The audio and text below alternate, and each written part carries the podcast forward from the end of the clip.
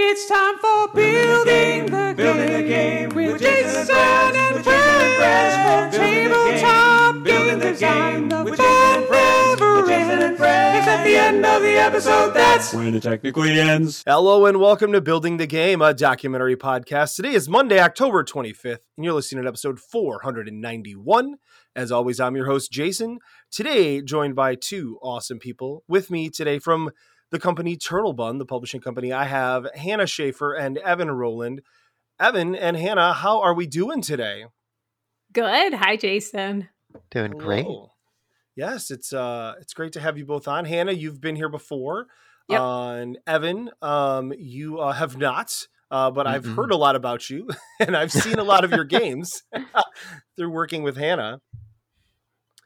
So yeah, it's a how how have you two been doing? Good. Uh, you know, we're keeping busy this week because we're a week now, less than a week from a Kickstarter launch. So, Right, right. you know, yeah, yeah. That uh, that is a magical time. If by magical you mean horrible, stressful. Yeah, are some sweaty days. yes. sweaty, sweaty days. Yeah, that's a good way of putting it.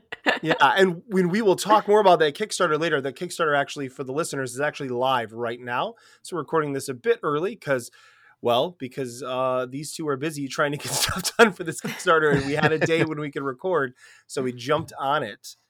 Um, so I, one of the things I, I wanted to just throw out there really quick. Well, uh, first of all, I'd like to say um, turtlebun.com is is the home of your company. Uh, we've talked on the show before about Mud, uh, which is one of your your newest game, other than uh, Questlandia, which is coming back out. Uh, but you've made some other awesome games like Questlandia, Noirlandia, Damn the Man, Save the Music, uh, and a bunch of other um, var- games of varying sizes, uh, which I love. Um, that you all do what you want to do, and I love that. we definitely do what we want to do. Yeah. um you know we're gonna we're gonna talk about a topic but this actually occurred to me after i clicked record so i'm just gonna spring this on the two of you um so i'm curious uh in, in talking with hannah uh because as the listeners know hannah and i are co-designing something and it's funny because i promised i'd have her on and we'd talk about it and she's on and we're not going to talk about it We're just going to Um, keep kicking yes. that can down the road, Jason. we are not ready for our Kickstarter yet, so we are not going to talk about it.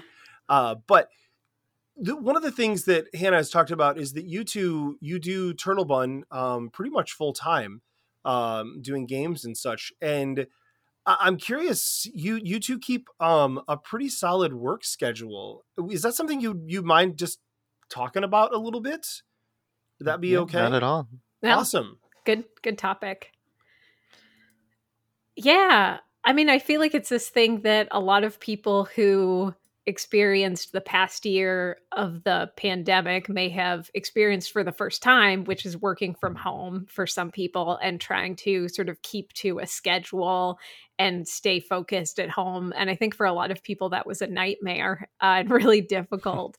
Yeah. uh, it's something that we've had a lot of practice with. And i mean i feel really grateful to have like evan as a co-designer and work partner in this because it's just we've found over time that like whatever that workday looks like you know it doesn't have to necessarily be nine to five but just scheduling like having a set schedule and regular days is really um, beneficial so i mean Mhm. it you know it just it helps me know what to expect it also helps me like set boundaries around you know people like my mom calling in the middle of the day and asking me if i can go to the grocery store for her like i love my mom but i'm like ma i gotta work i'm at work ma uh, Yeah, we actually had years where we didn't have that kind of a locked down schedule.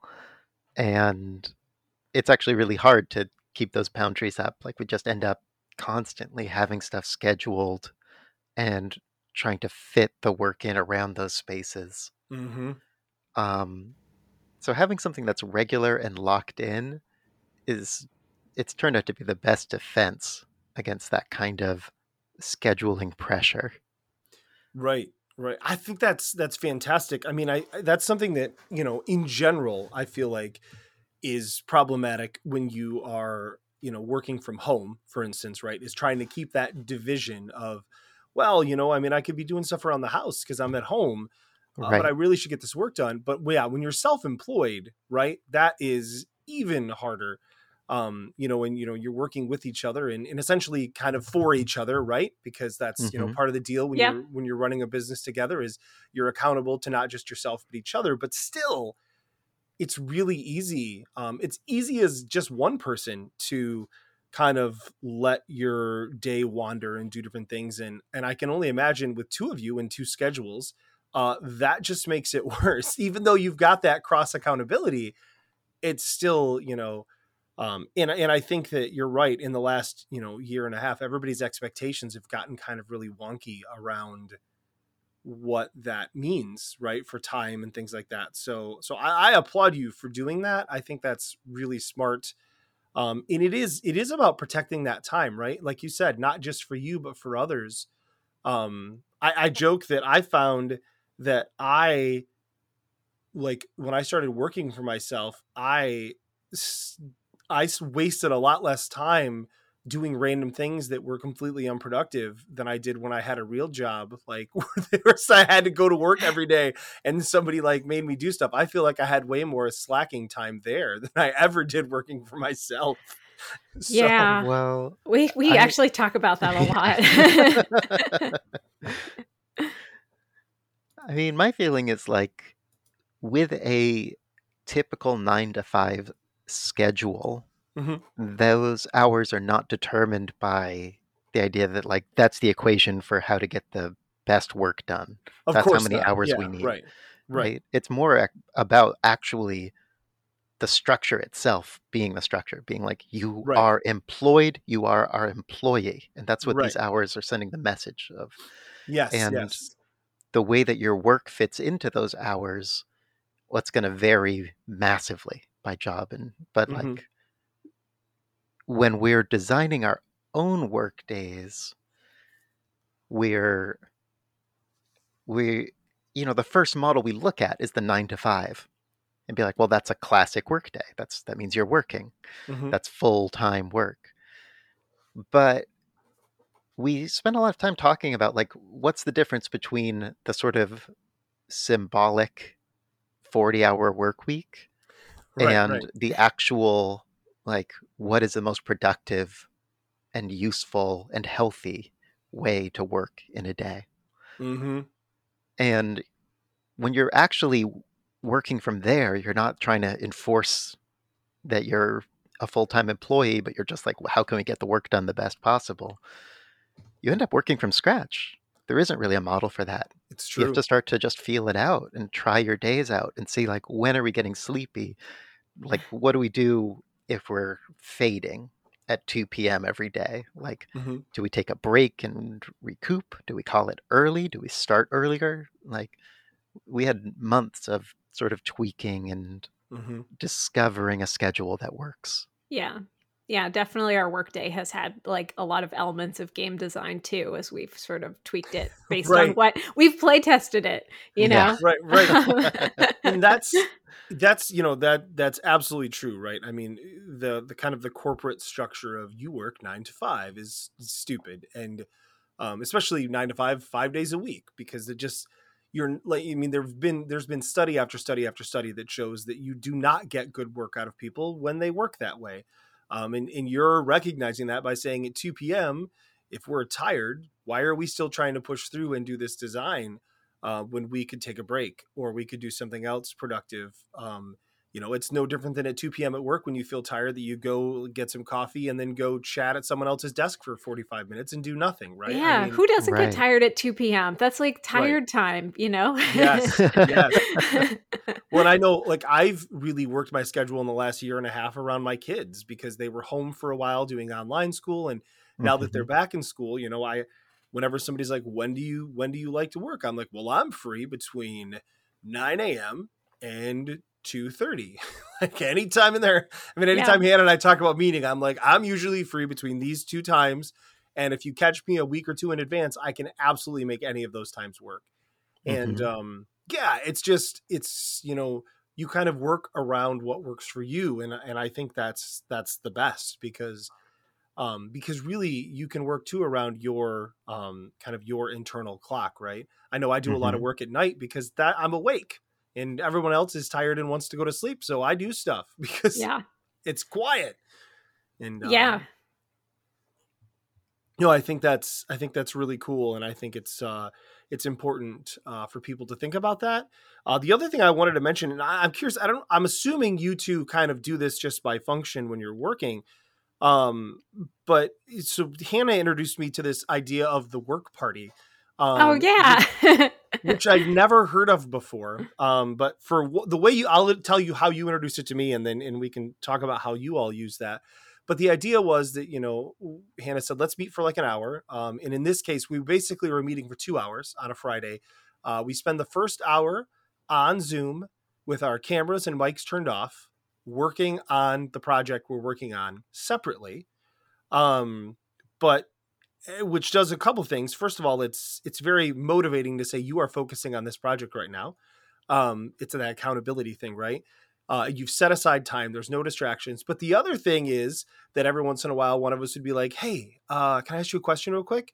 And then we'd pop on, answer the question, and then jump back to work. Um, and that was it was it was the closest thing I've had to sitting in a room with another designer and working other than the quick design trip I took with Kelly and Neil, um, two of my co-design friends, uh, it's you know it's it's a lot of working by yourself, and and that actually felt like sitting in a room together working, um, and it was cool. Like it was like wow, this is great. Um, so do you all use that? I mean, just kind of by default because you're you're sitting together working on different things, or is it always collaboration? Um yeah, no, I think it takes uh, it takes different forms, but definitely we we do a lot of work parties. Either, I mean, sometimes we're working in person, sometimes we're Mhm. working remotely from each other, and a lot of the work is like let's set. You know, we also do a lot of pomodoros, which is like a twenty five minute. It's like a way of working in twenty five minute increments, um, and then to five minute breaks. I think is the norm with pomodoros. Uh, so you know we'll be like let's let's set a pomodoro work for 25 minutes maybe set another one check in after that 25 minutes is done see if we want to keep working um and some of that also came from learning over the years i mean we've worked together for so long at this point like Mhm. learning the types of work that was good to do collaboratively and the types of work that we struggled with collaboratively like you know right now we're in the middle of writing text for our Kickstarter page and refining it. And we've learned over the years that like we can't both be like simultaneously editing. Like it's just Yeah. a disaster. We get mad at each other. um, We start going so- back and forth on like individual words in Just- a sentence, and Yeah, yeah. it just Yeah. So we'll do sort of work parties where, you know, we'll pass a draft back and forth. Like I'll work on it for 25 minutes. Maybe I'll check in with Evan being like, is this word, is this the way you spell this word? Is this a real word? Uh, then go back to my 25 minutes. Uh, yeah. Was- I love a work party. I don't know. Do you have anything to say about work parties, Evan? I think they're really fun. I think they're great, and I think that they are absolutely just as useful in person as they are for getting that in-person feel to a remote setting.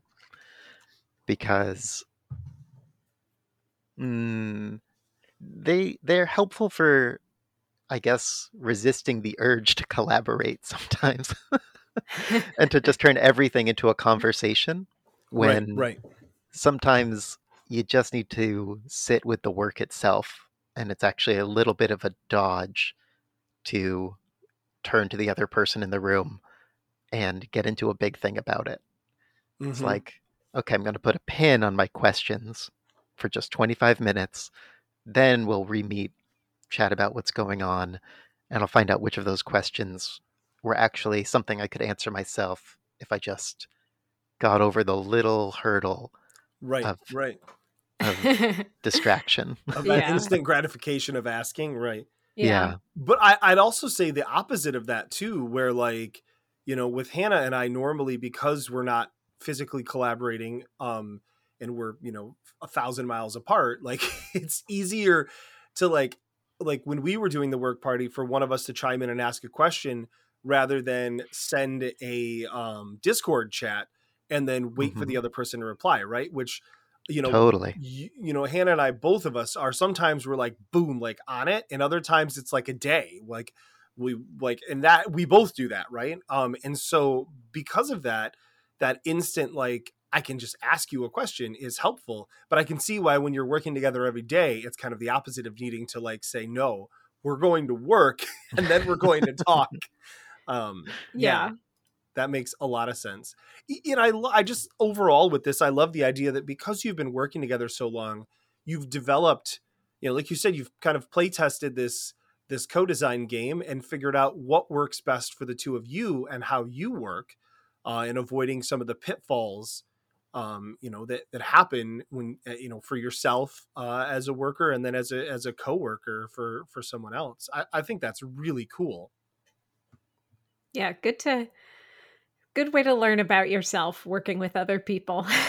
right right um so yeah so thank you for the the pre-topic discussion there that was uh that was that's just really interesting to me i I- i think you know we talk a lot about co-design in this show because it's something i'm very passionate about um and you know a lot of other designers like to co-design as well so i always love chatting about different ways that people do that um and this this is really interesting to me so yeah, thanks Jason. Oh, it's Yeah. fun. Fun to talk about.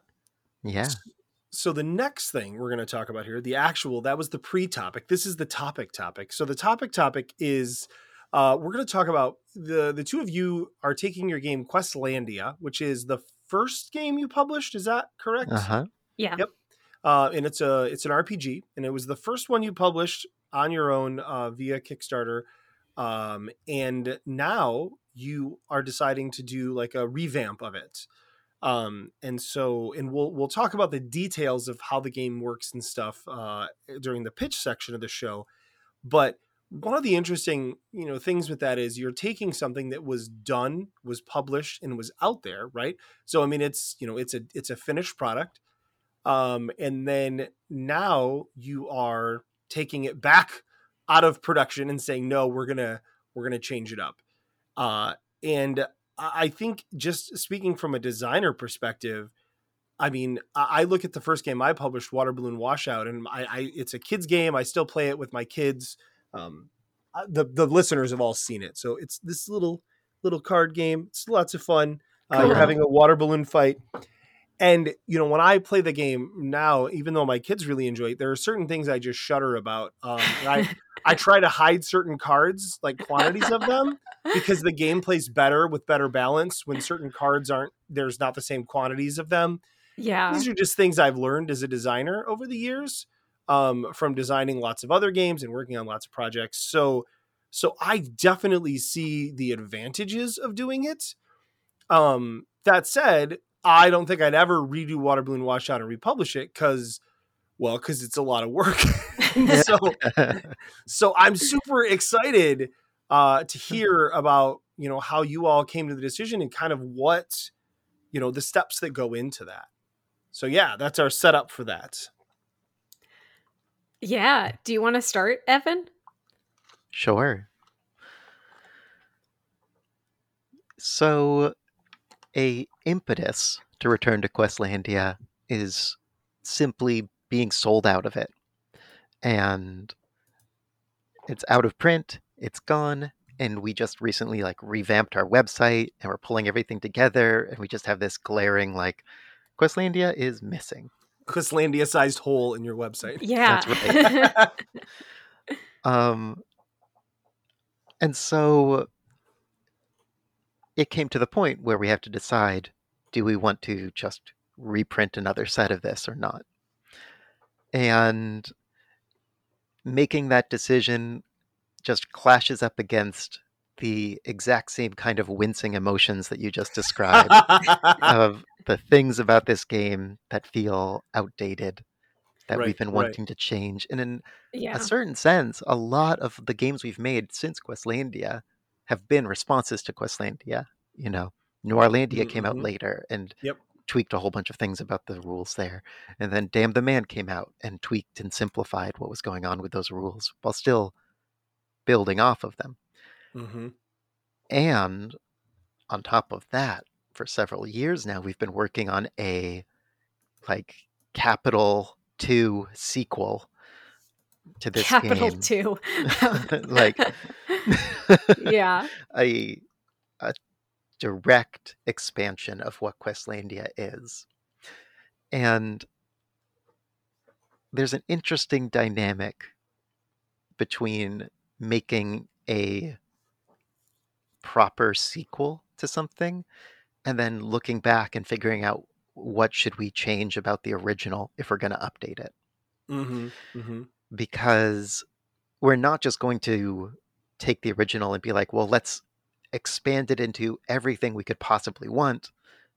That's what the sequel's doing. The sequel has that lane taken. Mm-hmm. um and that and part of what that did is make us decide that we want to keep Questlandia 1 as Questlandia 1 like mechanically the experience of play we want that to be as true to the original as possible Mm-hmm. and it directed our changes the things that we're wincing about to the presentation and to the language and to the accessibility of these rules Yeah. and well hannah do you want to get into some of the details of what we're looking at changing now Yeah. Uh, so I mean, Questlandia is this game about. Uh, it's a collaborative game. It's GMless. In the game, you create like a bizarre, fantastical fantasy kingdom. Um, you know, not like a European fantasy, like weird, you know, giants walking on the backs of mushroom clouds uh, fantasy uh, whatever kind of fantasy you want the game walks you through it. Uh, and then you take on the role of a bunch of people in the kingdom who are trying to accomplish a personal goal while something is drastically changing in your society to bring about Mhm. a collapse. So it's this moment where there's like a catalyst of like you know moving forward your world will never be the same. Um what's what are you doing in that moment? Like are you are you going with the tides of change or are you fighting against them? Um so that's the premise of the original questlandia. And in that you know it's a like it's a weird game. The dice are weird. The we didn't have an editor on the original. So some of what we want to change looking back is just like even if we didn't change a single rule in the game just going into it with years of having seen hundreds of games played like it's gonna Right. be better even if we just Right. didn't change a single thing um one of the things that we had thought was so cool when we made the original in 2014 was we used this layout where on the left side of the entire book there's this um like actual play live play example on the right side is like the rules of the text and the rules are paired with like the the moment in the game when something happens in the actual play is also when the rule is introduced on the right side. Mm-hmm. um some people thought it was cool. We thought we were totally clever and brilliant. Other people were like i have add and this book is a nightmare. Like this book is unreadable for me. Like it broke my brain. Uh so we're going to change that because it's a really difficult way of reading a book and you know we'll still make sure we have good actual play examples but that's you know that's like one thing we're looking back we're like this Right. seemed like a really cool experimental thing at the time but like reading accessibility is not where to get experimental right. um yeah that's so that's you know some of the stuff we're thinking about evan does anything else i mean there's there's tons of tons of little things I mean, we're we're basically doing a full rewrite of the rules. Like we're changing every sentence because we have very different ideas now about what is clear and the order that you need to learn things in and like where to put the emphasis on a rule. Mm-hmm. You know, I think about oh sorry, go ahead. I would say that's just something really interesting because I feel like I I was there's a game that I backed on Kickstarter. I'm not going to mention what it is, um, so I'm going to say something bad about it. But so I it's a game I backed on Kickstarter several years ago. It was like in the early days of Kickstarter when it was It's the called Wild West. Questlandia. No, it's not. It's not. But but I want to use this to point out that it has some similar issues, right? Where when I read rules from games from five years ago, ten years ago, um, I mean, five years ago is iffy. Ten years ago is like, woo. Um, other than the fact that you have to ignore the fact that the player is always he, um, like in some dumb stuff like that, like the rules are just less clear. Like we have gotten really good at writing rules and understanding. Well, I mean, there's still people that are awful at writing rules, and there's still companies where you're like, oh, this is going to be too hard to read. But in general, I feel like um, partly as as mass market stepped into the hobby game market too, you you see just a lot clearer, more illustrated rules that just make a lot more sense. Um, and and that you know, so when I sat down this last weekend, I've never played this game from this Kickstarter, and I've always wanted to. It's one of the first ones I backed, and it's it's right up my alley. And I was like, oh, I got to play this. And so I sat down to read the rules, and it was just like this is just I I don't I don't know. I finally uh, found a video that I can watch um, so that I can learn the Mhm. rules to the game because I I had about half the understanding of how to play the game, but it was just so unclear. And they were doing all the things we do now. They had pictures, they had illustrations, but they just weren't nearly as good and straightforward as they are nowadays uh, in good rule books. And so I have to imagine that in in on the RPG side, it's the exact same thing where, you, like you said, you're just you're learning. Oh, when we do it this way, it's more clear than when we don't. And one note, by the way, on your um on your uh, left page, right page thing, like I, when you said that, I was like, oh my gosh, that's genius. And then when you said, of course, people with ADHD and others are like, I, I and I realized I could never read that. I would be like, ah, right? It sounds cool. it like it it's- does. And it sounds like it should link your brain, like, oh, yeah, you get to see the actual example, like contextually, but it just was not the way, not the way to do that. It feels like you Mhm. could just do like like do one chunk of actual play like at the end and then just have like references to that like see this page for this actual play portion of that Yeah. where it's not hella distracting Yeah. Mhm.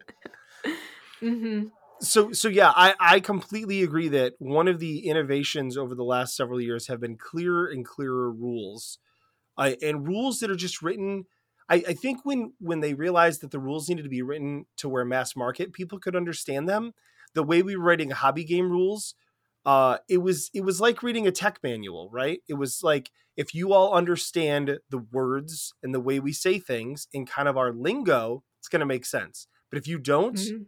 Mm, you're probably in trouble.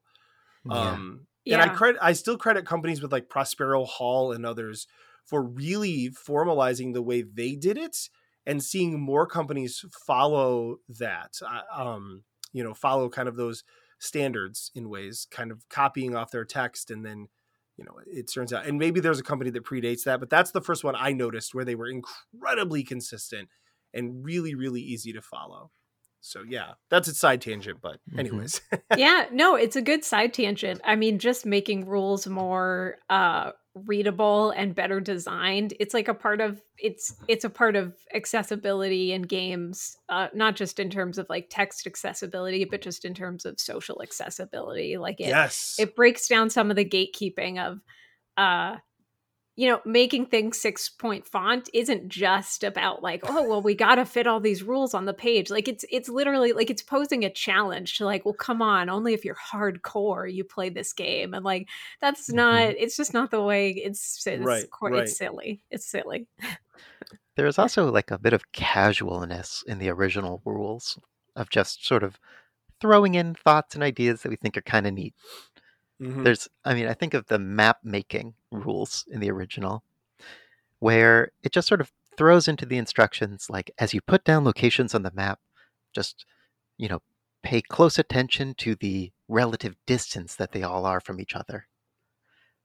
And like a trusting reader is just going to be like, okay, okay, how far is everything from each other? We got to Yeah. like take note. yeah it's And totally it was completely irrelevant. We were just come up thinking for out loud. anything. There's no Literally, reason other than just being like, I don't know, like just put in some spacing. And it's a little bit of a betrayal of the the trust that a reader goes in with that they're going to be told important things. They're not going to be told unimportant things. Right, right. Yeah, because as soon as you said that, I was like, oh, so later it's gonna matter. Like we're gonna be doing some measuring, or we're gonna have to understand Right. passage of time and all this stuff, and and it I sounds mean, like nope, not the case. like people, somebody reading a rule is, is trying to remember, right? Right, like right. they're they have this task in front of them of like remember and connect all this stuff together, and that's real effort, and it's easy to just sort of disrespect it a little when you throw in too many things that are an aside or just a whim, or even things that can be like kind of nice and flavorful, like you know, maybe this is a good time for a snack break. It's like, okay, that's a nice thought, but be careful because now somebody's going to be like, wait, where was that snack break supposed to be? At what point in the rules? yeah. Yeah, it's definitely something we've learned over time that like striking that balance between casualness and like rigidity and what Mhm. has to be in there or not. You know, there's a ton of stuff that we're taking out of Questlandia. Like, yeah, I feel like we had some like FAQs, and it's like the FAQs were sort of things that we were trying to get ahead of. Like you almost like playing devil's advocate where you're like well what's the world in which somebody would ask this question or need this outlier and like just generally just remove it like don't guess don't make guesses about where people are going to fumble because people are going to read those faqs then and they're going to try to Mhm. factor in that too so yeah, yeah yeah. There's also, if I can say one more thing about rules, Oh, absolutely.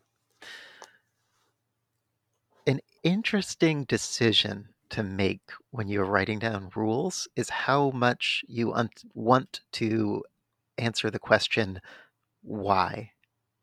Why is this rule this way? What's it doing? And that's one of those things that there isn't a strict requirement for it, right? You don't have to explain yourself. You can just be like, you just get an extra die. And you're kind of like, trust me on this. It's going to make the game better. because Right? Right, you don't right, need right. five pages where you break down the probability and why you came up with that Yeah. but sometimes you do Right. Well, sometimes though, I- I feel like for me personally, I'm often guilty of being a little too coy with my whys and just being like, oh, there's something happening with these rules. You'll see when you play. Right. and like, there's no reason for that to be a sneaky secret. I can just say, like, you'll be rolling more and more dice, and that's going to make the results impact your kingdom at large more and more Mhm. each turn Yeah. and like that might be kind of important like there's a little bit of a like a feeling of otherwise you're you're sort of you have these moments in play where you're like oh man we're rolling a lot of dice now and it's it's like i can't even it's like i'm not getting any of those results that i used to get if that were changing my character and it feels like questionably intentional i almost wonder if i'm playing the game wrong Right. Right. Right. So there's a number of calls in the original where I feel like we could be much more straightforward about why it's designed this way and what it's supposed to feel like. Yeah, Yeah, that makes that makes a lot of sense. Yeah. And uh, speaking of the FAQs part, it's interesting to me like I FAQs can you're you're right, they can be super useful, but they can also just be maddening if if you're like FAQ and then you cite this really obscure rule that sometimes people mess up and you're like, "Wait, what does that even mean?" And then you're like, "Did I miss something in the rules?" And you're trying, you know, to me FAQs are like here are things people get wrong consistently or like that are obvious that everyone might get wrong, right? Or, you know, Mhm. um yeah, there's uh and I I think honestly to me FAQs generally should be born out of playtesting, right? Like what do people consistently ask about in the playtest and what don't they understand? That's what we should we should put in the FAQ section, right? Um if if we even need that. And I think some games absolutely don't need that, you know. So yeah. yeah. Our editor, uh, Joshua Yearsley, is very uh, is a proponent of just getting rid of FAQs, and uh, certainly convinced me that there's like a way you can look at FAQs is just like a, this is uh, the places that our rule book fell short. These are the parts of our rules that should have been written more clearly.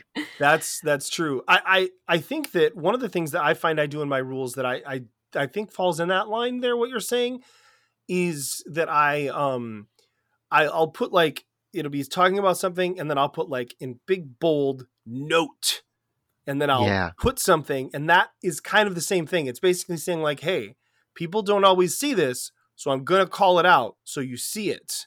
So that when you come to this section, that's the first thing you notice if you look back here. Likely because you've forgotten something.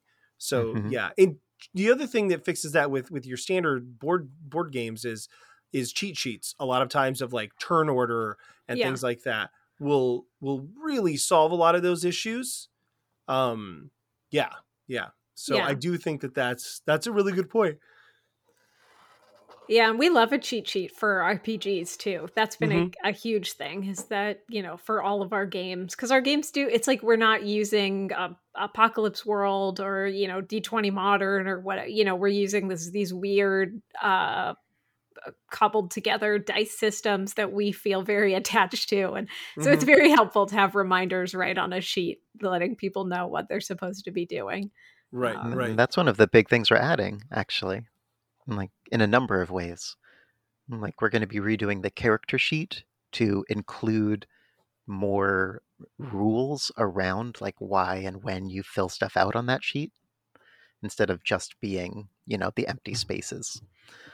And we're going to be making templates for the map that you make for your kingdom, templates for the dice mechanics of the game that you can Mm, mhm. put down on the table and put your dice on top of, and it just tells you what you're doing. Like a little play play mat kind of like a play mat but A you know playmat, yeah. but the one that you can print out on your printer if you have a printer if you're a millennial you don't have a printer A but cheating playmat. yeah Playmat for cheaters. yeah that and that's something i've seen in in a lot of games uh, from different companies where they like to put out playmats as an optional thing they're like hey if you want this playmat it might make some of the stuff a little easier but you can play it without it and i i love playmats and that sort of thing for um to help with that of like Mhm. hey this just makes me be more organized and i know how to put things in the right order and how to how to do it. Yeah. Um, i think that's incredibly helpful. So so okay so i i think we've covered a, a lot of good reasons why um to go back to a game um especially i mean obviously you know the the new knowledge you have that you've gained over the years is a is a big reason to revisit something old. Um and uh and i also think that um you know you know things like updating rules and stuff like that. And I, I loved what you said about the idea of like would would we just reprint this game as is? Or should we you know let's make a new edition. Let's make a second edition that is that is you know a little more uh, with the times and a little you know learning from our from our mistakes in the past. I- i'm curious though when you sit down to do this what are some things that to you to are things to stay away from? Like hey okay we're gonna we're gonna redo this but let's not do x you know? Are there, are there things that jump out to you around that? Well, I mean one one answer and I'm not sure if this is what you're getting at, but one thing that we've experienced has to do with just the cascade like cascading changes. Um Mhm. you know, because we are making the choice to do this as like a it's like second edition it's almost like calling it a 1.1 edition you know it's something between the the first and second edition like there are changes that I want to make that are really big and sweeping. Um, you know, in the game, every dice roll corresponds to narrative outcomes instead of like hit points or something.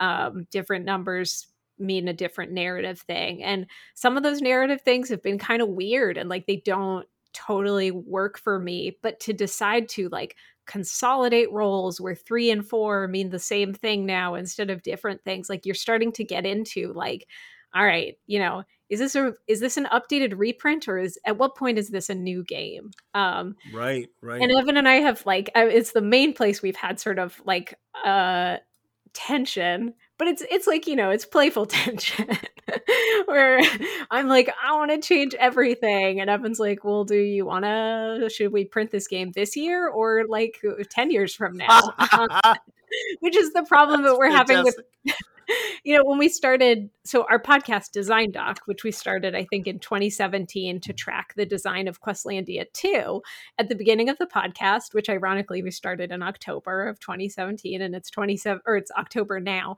um, we, you know, start by saying we're tracking the year long design of Questlandia 2. It's 2021 now, and like the game is not done. Um, and you know, it's a big game. There's a lot of things we want to do with it, but we don't want this reprint to also be Questlandia 2. But we, we kind of do. do. Like we that's that's we the thing do. that we have to resist. Right? yes, that's right. we do want yeah, we we have to rein ourselves in. So that's I mean that's something that we're looking for is just like reining in those changes, focusing mm-hmm. on clarity and not on fixing everything that's awkward in the game. Because like there's gonna be awkward things. We're we're kind of owning it. Like this is a right. weird, this is a weird game with some awkward rules. Um another mm, I guess like sensitive spot in the original game that we've talked about changing and are leaning towards resisting is the boundaries of what kinds of worlds are created at the table. So, you know, it's a world building game. Mm-hmm. At the table, you are deciding what kind of place you want to make. And you're doing that with certain prompts and tables and guidelines. Mm-hmm. You have a mm-hmm. lot of freedom. But one thing we talked about is like it explicitly calls what you're creating a kingdom. And when it comes time to meet characters in this kingdom, you consult this table, and up at the top is like a upper crust royalty, monarchs, chieftains. Down mm-hmm. at the bottom is like workers, peasants. And in between, there's just sort of a whole hierarchy of of mm-hmm. roles in a society. And so we're looking at that being like, this is quite a limitation to impose, actually. You are always ending up with a hierarchical society. Mm-hmm. You're always mm-hmm. having different classes of people with different levels of power. Um, and it's just sort of quietly in there. You know, it uses the word kingdom, but it never. This is another place where the why doesn't appear in the book. It's just just how it is. That's just what the table's like. That's how you. Those are the people you end up with. And so when we came back to it, our question is like, is that right? Do we need to mix that up? Can we make the system support a different kind of society?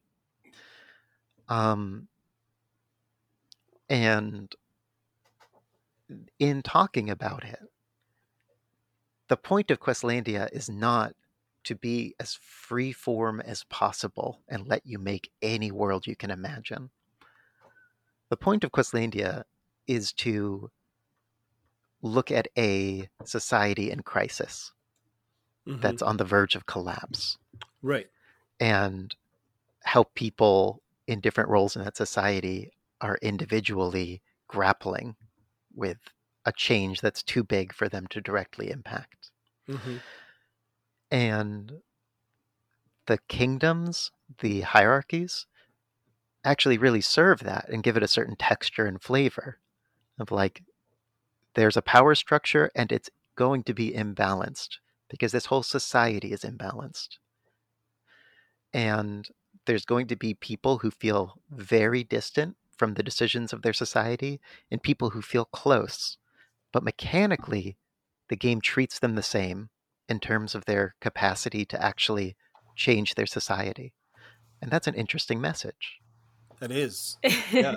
and yeah and just sort of like wiping it clean and being like, no, no, no, you can make any kind of society you want. It clears away those flavors as well. It, mm-hmm. it actually changes the nature of what this game is examining and doing. Right. Yeah. Yeah. So we kind of, of had to be reminded about what this game is about. yeah, that it's not just a sandbox, it's like a tool a toolbox. Um, mm-hmm. it's a toolbox for building a certain type of story. Uh, there's a lot of flexibility within Right. that, but it does tell like it is important for us to or to us to be telling this story every time about sort of uh, you know worlds worlds in peril collapsing under um, usually the greed of the upper class but and that works uh, best in a kingdom for sure. it does yeah even if that kingdom is made of mushroom people like it Right, still right. you know follows that structure so There's nothing wrong with that. So, so yeah, no, that I mean, I mean, essentially, what you're describing is scope creep, right? From a project standpoint, of like not letting yourself, you know, yeah, if you're going to make a new game, make a new game, right? And I, I, I- think it's impressive that you two are able to say we're working on this new version of Questlandia.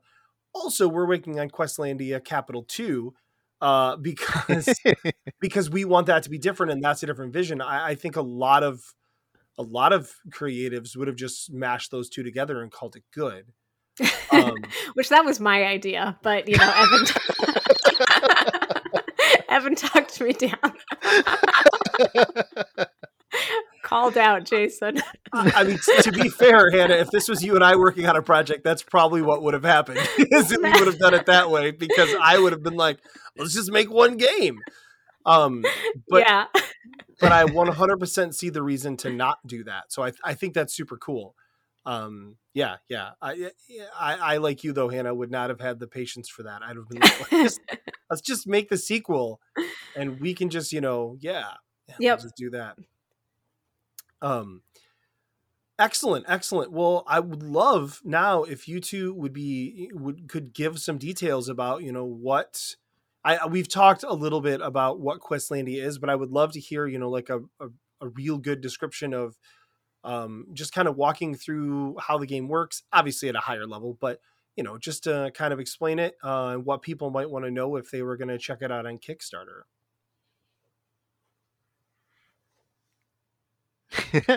you feel like take- starting, Hannah? Do you want me to start? sure, sure. I'll I'll start then. Um, so you know, I already described the game a little bit. You know about this game of these uh, weird, fantastical kingdoms that you create at the table, collapsing under the weight of escalating um, social and environmental pressures. So in the game, everybody takes on the role of a character living in the kingdom you are you know sort of across this um hierarchical stratum.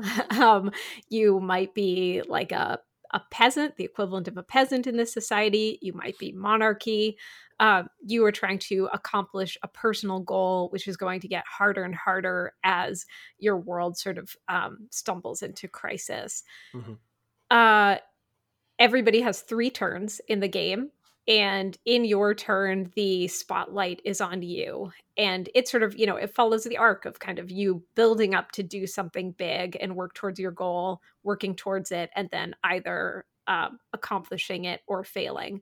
Um, and the game lets you like there's no it, it basically lets you decide at the end if you succeeded or failed um, and it's about what else happened along the way. In scenes you are always rolling dice against an opposition you're rolling dice for the things you want to do the opposition is always rolling more dice than you um, Mm, so there's mhm. always going to be more negative results than positive. positive and like i'd mentioned before those dice correspond to narrative results so you go into a scene being like i want to um, break into the quarters of the lizard king while he's sleeping and steal the key to the chest of plenty that will i don't know open up the pandora's box and incite the revolution.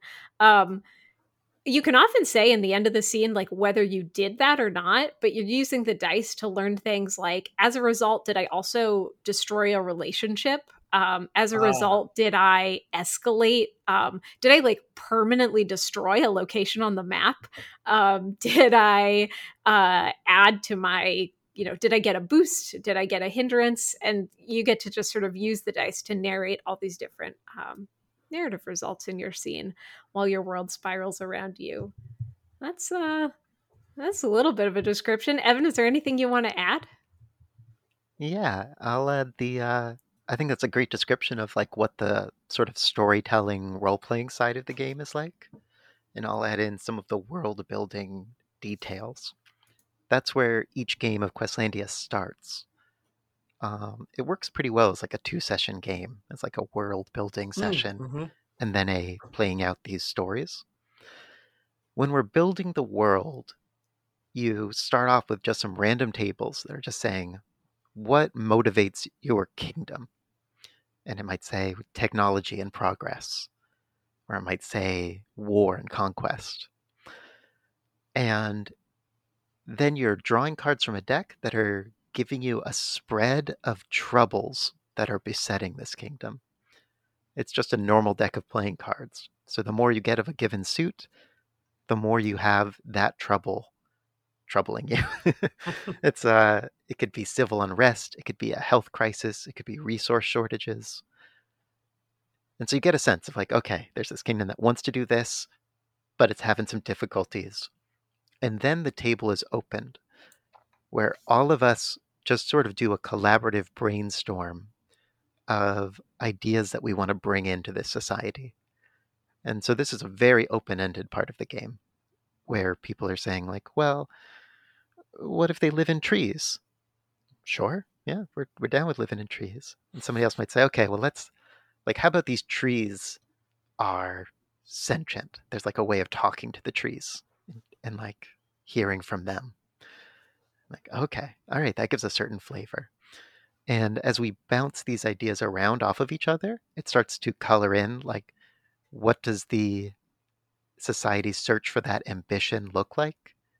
And Mhm. what are the particulars of this trouble that's hitting them? And the goal, which I think Questlandia does pretty well, is to have a society where the details of it and the details of the troubles that are hitting it really reflect the current interests and passions of the people at the table. Mhm. So it's a world that we can feel invested in. And it has parts of it that really reflect where we're at when we came to this game. And then it maintains that by distributing ownership over aspects of this setting to different players at the table. So I might be in charge of the ancient trees. And from then on, for the whole game, anytime we have a question about how do those trees work? What do they say? I'm the person who has the first say. It still can Mm. be collaborative. We can still all discuss it, but I get to say the first answer, and also I have the final say of what's the truth, what really is the case. Interesting. Yeah. And that that came about from um, you know, I was like I was a relatively new new to role playing games when we made Questlandia and I was having this experience in a lot of collaborative world building games where, you know, there would be this really free form part at the beginning where people would be like "Oh, let's play during the French Revolution and this is going to happen and this and this and you know it would sort of be this runaway train of ideas and I would still be quietly in the back of the room wanting to say I don't actually know that much about the French Revolution. I know about Um, mushroom people. I do. mushroom people? yeah, that's my specialty. Um, and you know, finding that there just wasn't space, that the game hadn't made space for that pause for um, individual players to say what was working for them or not, because it just sort of became this excited runaway train of, um, you know, people who were maybe enthusiastic but a little bit louder uh, and more confident in their ideas. So a big part of Questlandia has been like distributing that ownership so it never becomes that that runaway train where one person is sort of becoming less invested in the fiction because it's gotten away from them. That's genius. Yeah, I love I love that. Um, it's like the anti-quarterbacking rule for a co-op game, right? Like, Yeah. Yeah. we all have to work together. yeah. Um, and then uh, yeah, so it's on it's on Kickstarter now. a- it will be. Yeah. Not as we speak, but as you listen, it's on Kickstarter, and um, it is out there under Questlandia. How, how does that work? Did you do like does this like Questlandia second edition or something? Yeah. So if you search for Questlandia, um, the first one is probably going to come up somewhere, which will be under our old company, Make Big Things. Uh, but this is Questlandia updated and expanded, I think is the title. And, Cool. you know, hopefully Google will work its magic and that'll come up first while the Kickstarter's running. right, um, and that's under Turtle Bun. Turtle Bun, Correct, yeah. yeah, So so- Questlandia updated and- and expanded under Turtle Bun. So yeah, no, I uh I will definitely check that out. It's uh it's it's a game that I, I've heard you talk about before, but never in this much detail. So it was really interesting to hear so much about the game and what's went into it, and I, I'm really excited to check it out. Thanks, Jason. Yeah, thank you so much. Yeah, well, thank you too for for joining us uh this evening or this day. I I always say evening, even when it's like Keep it doesn't matter. consistent for the Yes. listeners. um but but you know thanks for having this chat. This was really interesting and um for the listeners i hope you enjoyed it as well. If you want to get in touch with us you can of course go to buildingthegamepodcast.com there you can find a link to our discord channel. I highly recommend you join that. Uh, just a reminder that we do our weekly accountability meetup uh, on every tuesday night at 8 p.m est uh, you're welcome to join me. I have a good group of people there that works on design stuff you can also, uh, of course, email us to buildinggamepodcast at gmail.com. Call us at 770-TEL-BTG. You can find us, of course, on the Twitter. That's the best place in the world to find us always. That is at Podcast BTG. I am at J.A. Slingerland. Evan is at Drawn Not at a Drawn Novel. I got confused with the double A there. um, Hannah is at Hand Bandit, and uh, you can find them both in there. And of course, you can go to Kickstarter, search for Turtle Bun or Questlandia Updated and Expanded, uh, and check that out. And I encourage you to do so. But until next time, good night. Good night. Good night. Building the game with Jason and friends, with Jason and friends. Building the game, building the game with Jason and friends, with Jason and friends. Dial 770 tell BTG. Please don't use the email